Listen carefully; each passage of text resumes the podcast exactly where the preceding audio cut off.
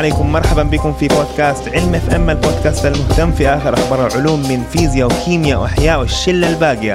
هذه الحلقة رقم 117 المسجلة 6 إبريل 2019 أنا رامي طيبة من الرياض. وأنا ساري صبان من جدة.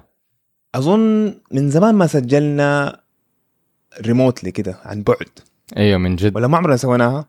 لا نحن سوينا كثير يعني أتذكر في بداية علم اف ام لما كنت أنا في سويسرا وكنت أستخبى تحت البطانية عشان ما يكون في صدى في التسجيل. فمن زمان إحنا بنسجل عن بعد حتى كم مرة لما كنت في بريطانيا. بس هذه السنة أول مرة لأنه أنت ما جيت. وحشتني. أيوه لا كان عندي أنا هنا فعالية في الرياض. حذر مين قابلت؟ مين؟ الدكتور محمد قاسم. أوه. من من بودكاست سايوير. حلو حلو فكنت أنا مقدم في مهرجان هنا. كان عاملين مهرجان عن آه، البودكاست وصناعة البودكاست وكان آه كنت مقدم لحوار آه مع ثلاثة بودكاسترز منهم كان الدكتور محمد قاسم. فتكلمنا وكان حوار بصراحة مرة شيق تقريبا ساعة كان على المسرح واو قاعد تتكلم عن آه،؟ أيوه أيوه ولا وطبعا بعد ال- ال- اللقاء تكلمنا كان يقول لي كان يقول لي إنه شاف كان يشوفنا في iTunes ويقول من فين دول طلعوا لي؟ هو المفروض يكون حق ال- العلم. فبيقول لي. كيف طلعتوا أنتوا في في ال rankings كده بسرعة ولا في التصنيف بسرعة في ال iTunes قلت له والله أتوقع المواظبة وإنه بننزل في, في الوقت دائما تقريبا كل أسبوع بنحاول ننزل. قال لي إيوه هو بياخذ وقت طويل في التحضير وزي كده. مزبوط هو الجودة حقته مرة عالية فبيركز كتير في ال- طبعا غير المحتوى في المنتجة بيحط الموسيقى وبينض بي- يظبط الكلام وال والأصوات وكده. إحنا زي ما أنت شايف يعني بنسجل وننشر على طول. أيوه أيوه. لا هو أنا يعني شرحت هذا الشيء أمس كان في ال- في الملتقى. وشرحت لل- للناس يعني الفرق بين يعني طريقتي ولا طريقة علم اف ام وطريقة آه، سايوير آه إنه سايوير زي الفيلم الهوليوودي. يعني بح... الدكتور بيحضر لشهور آه لحلقة واحدة. مزبوط صح. فزي الأفلام ال- ال- ال- حقت هوليوود بنصرف عليها ملايين وكل التفاصيل بيطالعوا فيها وبيظبطوها. صحيح. أما طريقتنا إحنا زي المسرحية. المسرحيه ما في شيء اسمه والله لو غلطت توقف ونعيد. مزبوط خلاص آه، كلها يوم ما يكون عادل إمام على المسرح يخبص لازم يكمل ويرتجل ويعني يمكن من أجمل ال- اللقطات اللي بتصير دائما في مسرحيات عادل إمام لما إيش؟ يخرج خارج النص. مزبوط صح. أيوه فهذا الفرق. فمعانا إحنا علم اف ام ما نوقف يعني آه، نحاول قدر الإمكان ما آه، نوقف ونعيد ونسجل و ونمنتج بعد هذا لا خلاص اللي اتقال بيتنشر. مزبوط ما إلا في حالات نادرة يعني ب... ما ما عدا الحلقات الثقافية اللي أنا بخطط إنه أنشرها. يعني أنا عملت واحدة اللي هي حقه ال- تعليق الحلقة وفي واحدة برضه سويتها آه، بس هذه بتكون من منتج عشانها بتكون احتياط فعندي وقت إنه أسجلها اضبط الكلام أحط شوية موسيقى وأمنتجها وكده. إحنا كمان طلعنا في الروتانا خليجية. أيوه صح.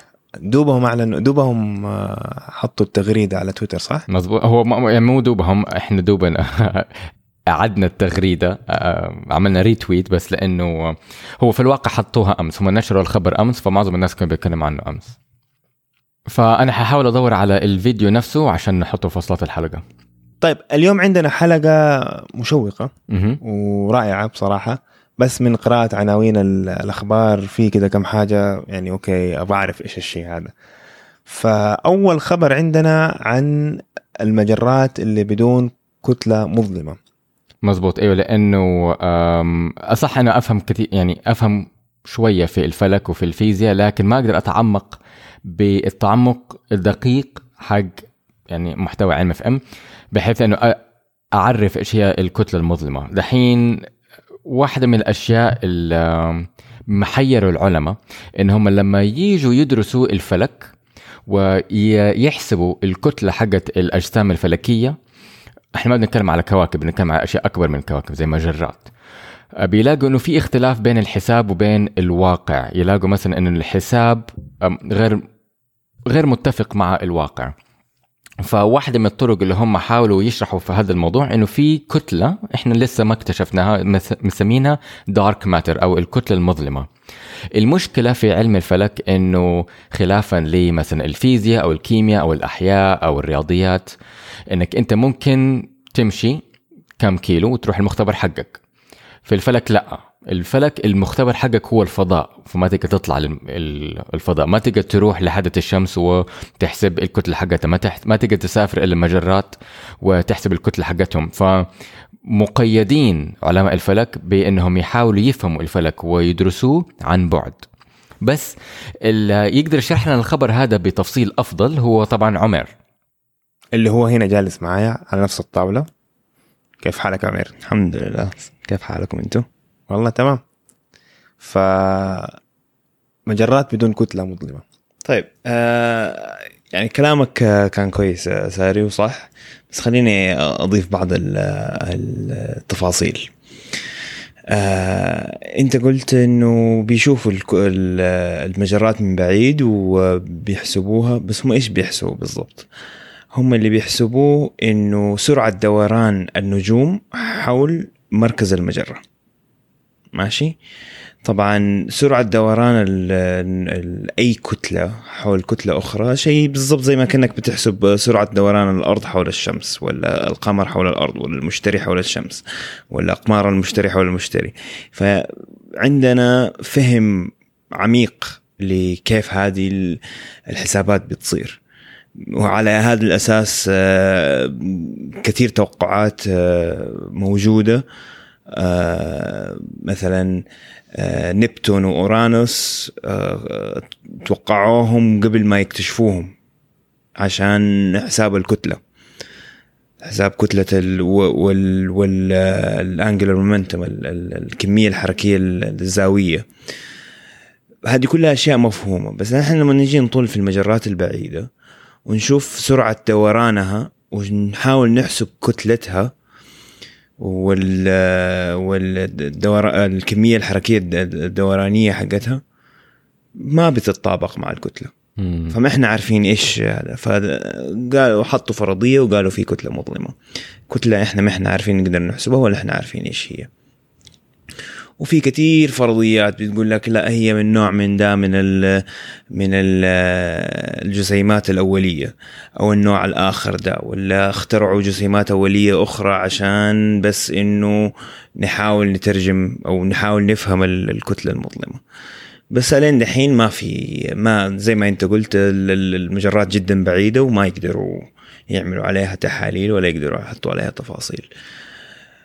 آه وتقريبا كل المجرات اللي شافوها في نفس الحال ألين مؤخرا في السنة اللي فاتت هذه اكتشفوا واحدة ومؤخرا قبل أسبوعين أسبوع أسبوعين اكتشفوا واحدة تانية وفعلا هذه المجرات الحساب يطابق مطابق. مع ال- اللي بنشوفه اللي نقدر. نقيسه ف يعني أول شيء قالوا عليه إنه هذه ال- ال- المجرات غير ما فيها كتلة مظلمة. طيب يعني هذه تقدر تقول الاكتشاف السلبي اللي له إيجابية. أيوه إنه اكتشفت عدم وجود شيء. أيوه اكتشفت إنه في مجرات يعني أنت الحين لما تقول لي كل المجرات الحساب غير اللي بنشوفه ممكن تقول طيب أوكي ليش أنتوا بتفترضوا إنه إنه في كتلة مظلمة. ممكن إحنا فاهمين الجاذبية غلط. إحنا في مكان مختلف وبالتالي الجاذبية اللي إحنا فاهمينها مختلفة. فممكن في أشياء تانية هناك بعيدة ما اكتشفناها. لكن لما تكتشف برضو شيء بعيد يطابق اللي أنت فاهمه أنت تقول okay يصير الفرضية إنه في كتلة مظلمة آه، فرضية كويسة. ما نقدر لسه ما أثبتناها لكن في نقيض لها. نقدر نقول okay لا أنت شوفوا هذه ما فيها كتلة مظلمة هذه فيها كتلة مظلمة والدليل إنه هذه حسبتها مطابقة لل- للرؤية للرؤية. الحين داخلين على رمضان و قاعدين نتكلم عن الحساب والرؤية. بس آه، إيه نفس المنطق يعني. آه إن ال- ال- ال- الدوران حقت ال- ال- المجرات هذه آه، مطابق للحساب اللي في ما فيها كتلة مظلمة واللي فيها كتلة مظلمة غير مطابقة وبالتالي نقدر نقول okay في اختلاف. في اختلاف وبالتالي نقدر نقول okay هذه فيها كتلة مظلمة وهذه لا. وبس وهذا الخبر يعني بصراحة. يعني أنا أول ما سمعته قلت لي إنه اكتشفوا يعني شرحت موضوع إنه والله في آه هو بين ال- الحساب وبين ال- ال- اللي بيشوفوه. وبعدين قلت إنه اكتشفوا لأ إنه والله وقاموا حطوا ال- ال- الم- المادة المظلمة ك ك آه، تعويض. تعويض مم. للهو هذه.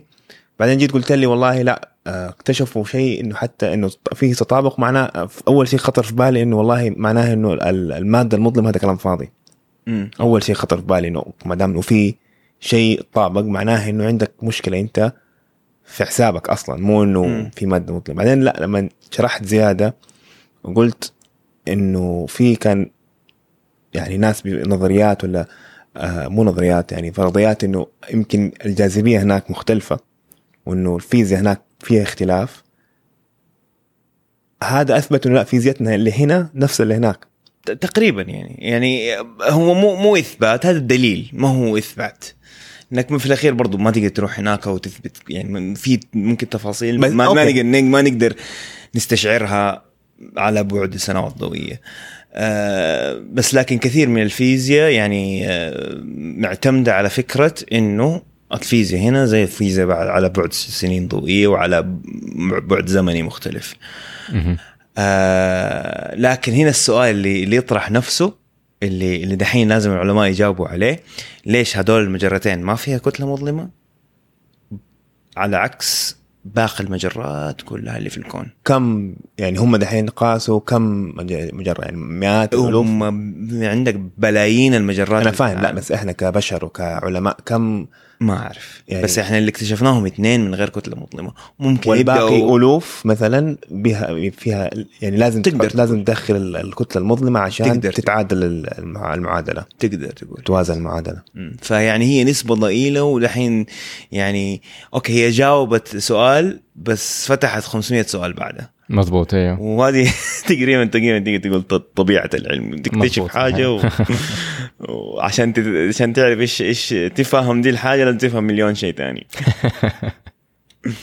طيب بس آه، خبر مرة حماسي؟ لأنه آه، من زمان إحنا نعرف إنه في شيء اسمه أو يعني في مفهوم الكتلة المظلمة. هذا ما هو مثلا شيء جديد طلع في التسعينات ولا في الألفين لا قديم المنطق حقه. فإنه نلاقي تقدم في هذه المجال ممكن يعطينا دلالة أخرى أو شرح أكثر يعني الموضوع هذا حماسي. لأنه صار له فترة طويلة الناس بيحاولوا يسألوا سؤال أو يجاوبوا عليه. إيش هي المادة المظلمة؟ ليه في اختلاف ما بين ال- الحسابات وال وال والرؤية؟ جميل. طيب آه عمير لو تروح تلعب سيفيلايزيشن روح العب يلا شكرا. طيب شكرا يا عمير الخبر اللي بعده بيض يعالج السرطان. مزبوط هذه فكرة آه هذا خبر مرة حلو. هو ما هو غريب آه من ناحية المنطق الأساسي لكن الحلو إن هم طبقوها على البيض. الفكرة إنه عندك أنت دج- دجاج آه معدل وراثيا يحتوي على مواد علاجية زي أدوية. فالنقطة هنا انهم يعدلوا الدجاج وراثيا بحيث إنه الدجاجة لما تطلع بيض في صفار البيض في بروتينات بشرية من جسمنا إحنا يعني ما هو مثلا شيء مختلف. من جسمنا إحنا بروتينات بشرية.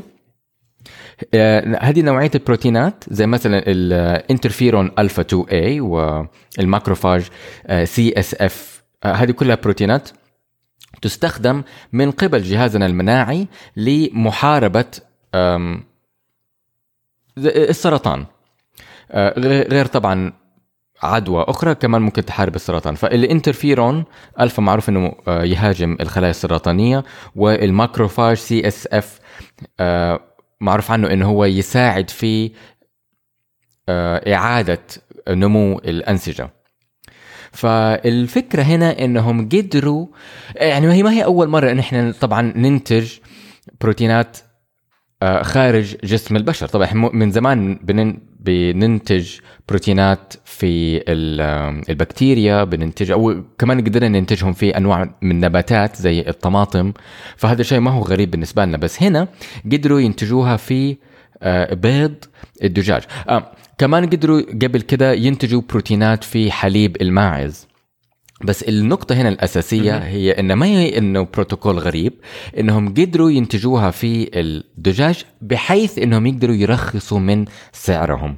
ففي دوايين قدروا إنهم ينتجوها في البيض في صفار البيض اللي هي الأفاستين والهيرسبت هيرسبتين دول آه، دوايين يستخدموا في علاج السرطان قدروا يحطوها في صفار البيض. فالطريقة التقليدية في إنتاج هذه أنواع البروتينات بتكون في آه، زراعة الخلايا مخبريا اللي يكون عندك tissue tissue culture خلايا في المختبر أنت تعدلهم وراثيا بحيث إنهم ينتجوا لك هذه البروتينات بعدين تصفيها وتستخلصها و... وتستخدمها تركزها تستخدمها كدواء. المشكلة في هذا البروتوكول إنه هو مرة غالي وطبعا مرة بطيء. أنا عارف الموضوع هذا اشتغلت فيه مدة مرة طويلة والحقيقة ما أحب أشتغل فيه لأنه مرة طويل وطبعا الموضوع شوية حساس معنا ف خربت الخلايا هنا جاء لها عدوى جاء لها بكتيريا ما فيها بكتيريا تلخبط الموضوع. آه عندك أنت فروقات ما بين أنواع الخلايا حتنتج البروتين في البكتيريا ولا الخميرة ولا الخلايا الثديه وهكذا. فهنا بدل ما ينتجوا هذه البروتينات في بالطريقة التقليدية بزراعة الخلايا قدروا ينتجوها في البيض. هذا معناته إنه لو هم عدلوا الدجاجة وراثيا ما يحتاجوا خلاص يسووا أي شيء تاني. الدجاجة زي ما هي بتعيش حياتها تطلع بيضة. البيضة في لها الدواء. هذا مو معناته إحنا ناكل الدو... ناكل البيض عشان نكتسب الدواء لأ. الفكرة إنك أنت على حسب ال... ال... النتائج حقتهم. ثلاثة بيضات كفاية إنهم يكونوا جرعة واحدة. وطبعا واحدة دجاجة بتبيض تقريبا 300 بيضة في السنة. هذا معناته إنك أنت ممكن تكبر الموضوع مرة بسرعة. آه إذا أنت عدلت نقول مثلا 100 دجاجة وراثيا دحين يصير عندك نوع من الانتاجية عالية وعالية الكفاءة بحيث إنك ترخص آه، سعر هذه الأدوية. وهذه أدوية ضد السرطان يعني؟ آه هذه الأدوية خصيصا ضد السرطان، هم ما لسه ما نزلوا أي شيء السوق، كل هذا الموضوع حاليا في المختبر لكن الفكرة إنهم بيحاولوا يثبتوا إنه هذا الموضوع فعال إنهم يقدروا ينتجوا هذه البروتينات وهذه البروتينات ممكن تستخدم لأغراض دوائية في الدجاج. يعني هي أغراض دوائية في البشر لكن بينتجوها في الدجاج. امم طب بس أنا يعني كان عندي انطباع إنه ما في شيء اسمه دواء ضد السرطان. هو مو دواء ضد السرطان هي أدوية مضادة للسرطان يعني تساعد في آه، التخلص أو كيف؟ محاربة السرطان. محاربة السرطان مزبوط أيوه أيوه. أوكي. آه وهذا في أي دولة صار؟ هذا سووه في بريطانيا في جامعة إدنبرا Roslin Institute Roslin Institute اللي هي آه، جزء من جامعة إدنبرا أوكي. جميل. إن شاء الله فيها خير. آه الخبر اللي بعده جلد كهربائي. أيوه هذا مرة حلو لأنه الفكرة حقته إنه هم استوحوا الفكرة من قنديل من قنديل البحر. إحنا طبعا يعني كلنا عارفين إنه الجوال حق الا إلا ما الجوالات حقتنا تتكسر تطيح تتشرخ الشاشة تخرب. هنا عندك أنت مجموعة بحثية من سنغافورة قدروا إنهم ينتجوا أو يصنعوا جلد صناعي. طبعا ما هو جلد بشر هو جلد صناعي لكن هذا الجلد كهربائي. معناته إنه عنده خصائص تسمح إنه يوصل الكهرباء وطبعا شفاف ومطاطي لكن الحلو في الموضوع إنه هو يلئم نفسه. و... أنا مرة عجبني في هذا الخبر إنه في فيديو يوريك كيف بيلئم نفسه. فظيع. يعني شيء يعني من جد من من الخيال العلمي. عندك أنت زي الهلام زي الجل كده هلام آه مكون من جزيئات فلور كربون.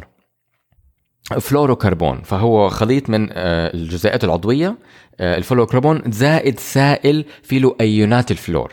هذه يساعد الالتئام. وطبعا هو بوليمر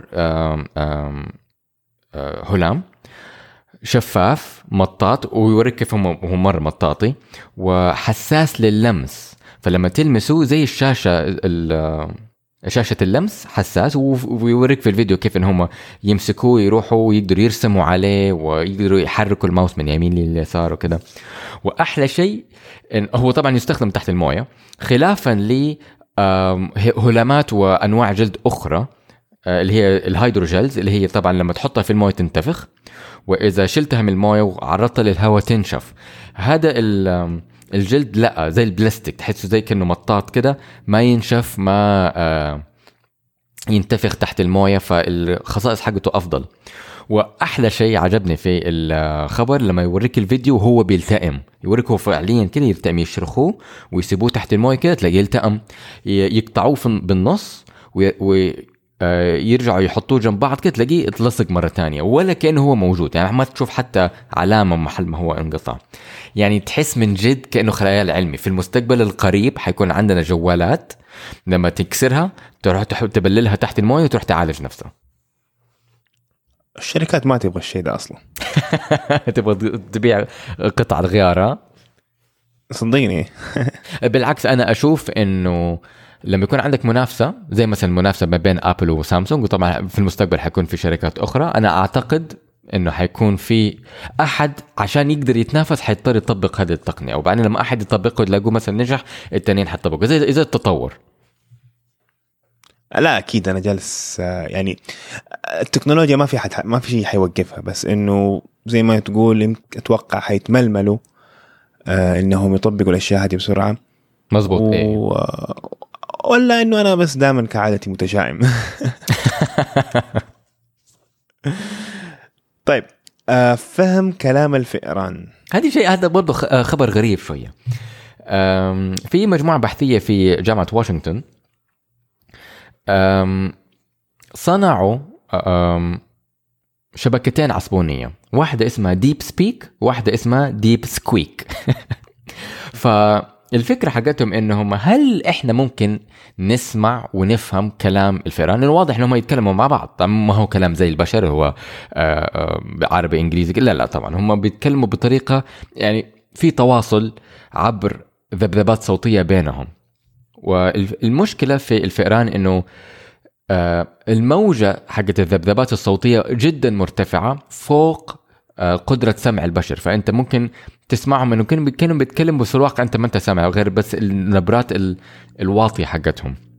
وطبعا عشان كلامهم مرة خفيف ومرة حساس ومرة آه، صوته واطي صعب إنك أنت تفصله بين الصوت حقهم والصوت الخلفي.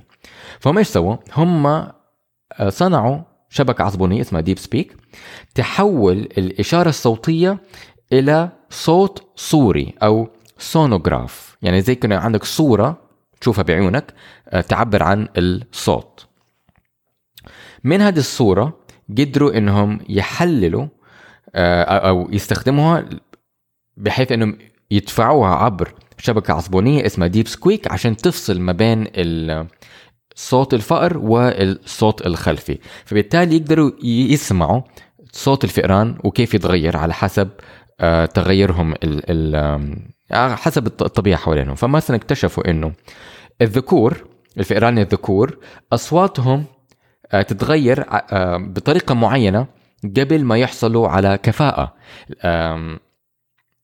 مكافأة اسف مو مكافأة يحصلوا على مكافأة. تعرف مثلا تديهم تمرين تحفيز. معين وفي نهاية التمرين تحفيز معين. أيوه تديهم تمرين معين. بعدين في النهاية تديهم زي أكل أو شرب أو شيء هم يبغوه فتلاقي أصواتهم بدأت تختلف. وهم عارفين إنه دحين حيجي آه، مكافأة. واكتشفوا كمان إنه صوتهم تختلف تماما بالذات تزيد تعقيدا لما يشوفوا أنثى.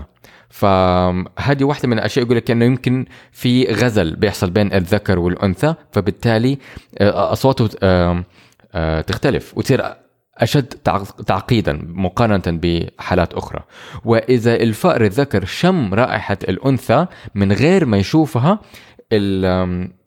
الكلام أو على الأقل الأصوات اللي بينتجوها تزيد في التعقيد فتزيد آه، في ال هم هم يعتبروا كأنها بتزيد في الغزل. طبعا الفكرة هم ليش بيسووا هذا الموضوع غير إنه هو طبعا مرة حلو أنت تقدر تحاول تفهم الحيوانات. هو طبعا غرض البحث حقهم هم أصلا ما بيسووا بحث في الشبكات العصبونية أو التعلم الآلي. هم أصلا بحثهم في دراسة الإدمان والمخدرات. فاضطروا إنهم يخترعوا هذا النوع من البحث الشبكات العصبونية عشان يساعدهم في دراسة الإدمان. فيقدروا دحين نوعا ما يستخدموا الاختراع حقهم عشان يفهموا نفسية الفئران على حسب إدمانهم.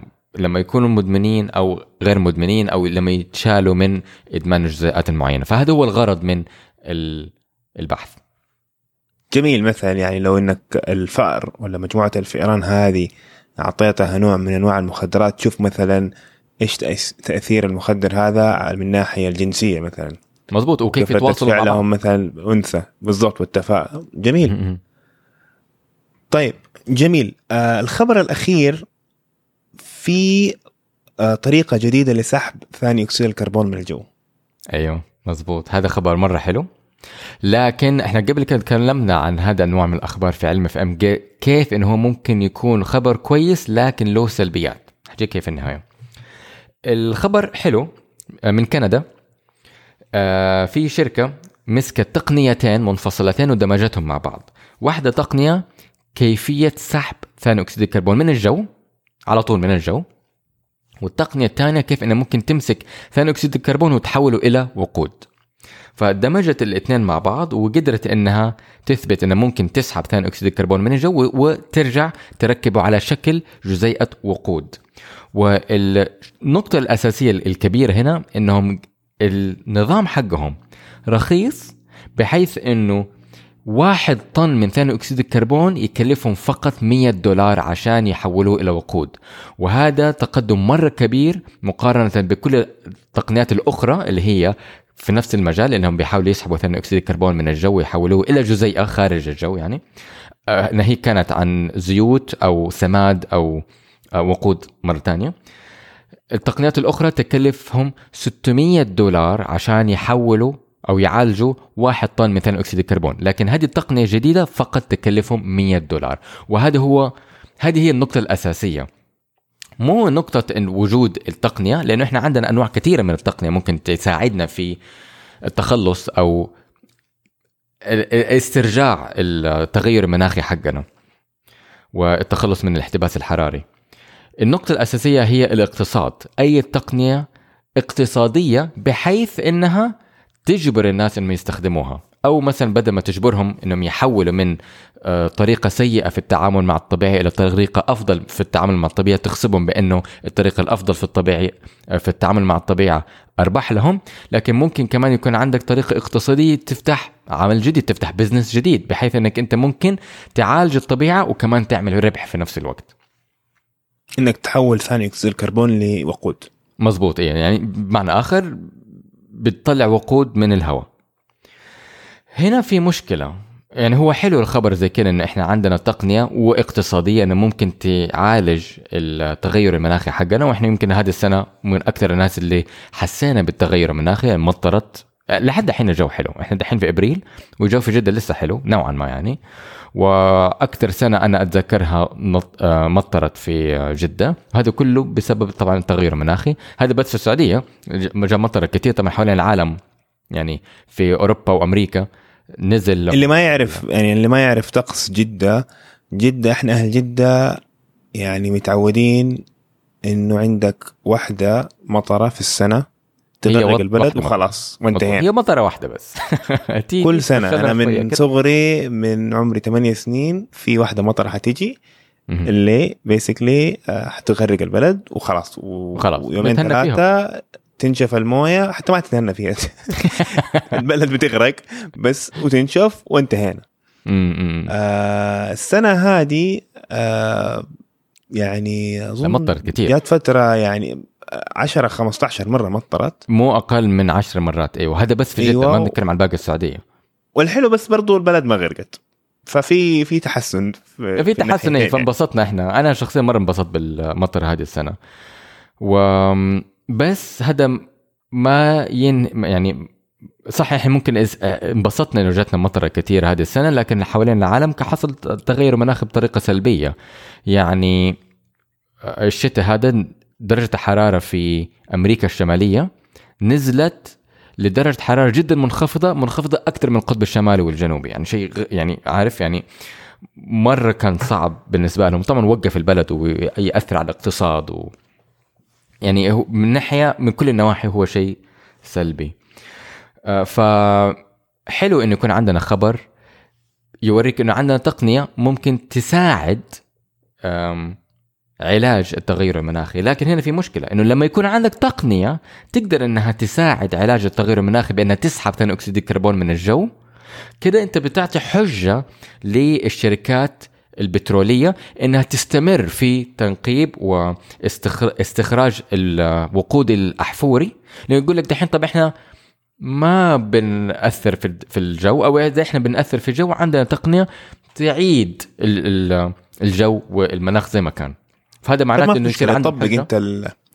يعني إذا أنت بتو- تلوث المفروض يعني يكون في قوانين إنك أنت تستخدم التقنيات هذه إنك تنظف وتفلتر الجو وبرضه إذا فيها مربح لهم زيادة مر... يربحوا شو المشكلة يعني؟ أيوه بس الفكرة إنه هم الحين عندهم حجة إنهم يستمروا في استخدام الوقود الأحفوري. ما يصير عندهم الدافع إنهم يحول من الوقود الأحفوري إلى مصادر طاقة متجددة. يعني النقطة إكسون موبيل ولا شيل ما حتغير ما حاجي تقول والله أنا هبطل أستخدم الوقود الأحفوري هحول ل آه يعني طاقة شمسية ولا طاقة بالهواء. يعني إذا حيصير ال- ال- التحول هذا من من الطاقة الأحفورية لطاقة أنظف حتتغير معها الشركات كمان. يعني حتطلع شركات تانية تستبدل الشركات القديمة هذه. الشركات القديمة هذه مستحيل تتغير. بالعكس أنا أشوف إنه هذه الشركات يمكن أكثر شركات عندها دافع أو ممكن أصلا إنها هي هي نفسها تتغير إن عندهم ربح مره كبير صح إن هم البزنس حقهم الأساسي العمل الأساسي حقهم هو البترول الأحفوري. لكن هم كمان عندهم أكبر رأس مال إنهم إذا يبغوا يغ- يغيروا إلى مصدر طاقة متجددة يقدروا يقدر يعمل البحوث يقدر هم يحولوا أسرع وأفضل من أي شركة تانية ناشئة لأنه الشركة الشركات التانية الناشئة تحتاج تكون متفوقة ومتقدمة عنهم بمراحل كبيرة عشان تقدر تنافسهم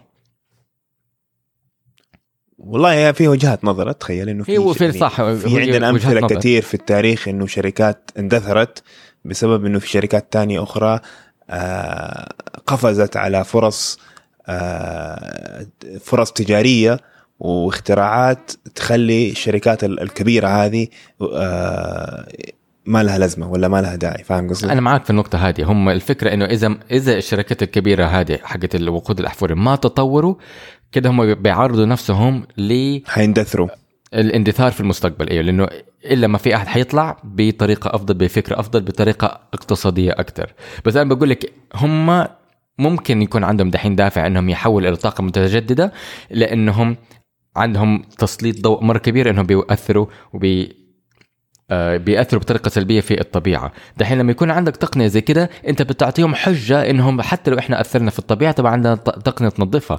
هنا ما هو النقطة الأساسية لأن هذه التقنية ممكن إنها تنزل مستوى معدل ثاني أكسيد الكربون في الجو بس لسه ما حتعالج ال- المناطق اللي بيحصل فيها استخلاص البترول زي مثلا غابات أو مناطق في البحر أو مناطق في الشط. هذه المناطق إذا فضل فضلت الشركات إنها آه، تستخلص منها البترول لسه هي بتأثر في الطبيعة. بس دحين بيكون أقول لك عندهم حجة. فهذه هذه النقطة السلبية إنه هو خبر كويس لكن خبر ذو حدين. عارف إنه في جزء فيه حلو لكن في جزء تاني ممكن الناس يستخدموه عشان يقلبوه طريقة سلبية شيء سلبي. اي بس الرد عليها انه والله الطاقة الأحفورية مشكلتها عندها مشاكل عديدة مو بس انه والله بتلوث الجو بثاني أكسيد الكربون. في مشاكل ثانية ثانية كثير. اي أصلا المشاكل الثانية هذه البشرية ح- واجهتها قبل مشكلة ثاني اكسيد الكربون ال- إي أنا معك في هذه. ال oil spills هذه في البحر وال, وال زي ما صار في حرب الخليج آه ويعني دمر الخليج ودمر الح- الحياة الفطرية في الخليج. ف في مشاكل تانية يعني ما ما جات على بس الثاني أكسيد الكربون أي أنا أنا معك 100% في هذه النقطة، هو بس الفكرة إنه إحنا كناس متعلمين آه، ناس أكاديميين نفهم إنه في الموضوع هذا لكن لا أنا قصدي إنه ممكن ناس كرد كرد أيوة، أنا فاهم عليك، إيه. إنه- مم. بس ممكن السياسيين يستخدموا هذا النوع من ال- التقنية اللي هي مفيدة بحيث إنهم تعرف يتلاعبوا بالأفكار ويقول لك إنه لا إحنا مثلا أفضل حننظف الجو. فهمت- أيوه فهمت يعني هم ممكن يتلاعبوا بالأفكار هذه بحيث إنهم يمشوا الأجندة حقتهم إنهم يفضلوا في استخدام الطاقة الأحفورية. طيب إن شاء الله ما يندثر البودكاست هذا ونكمل.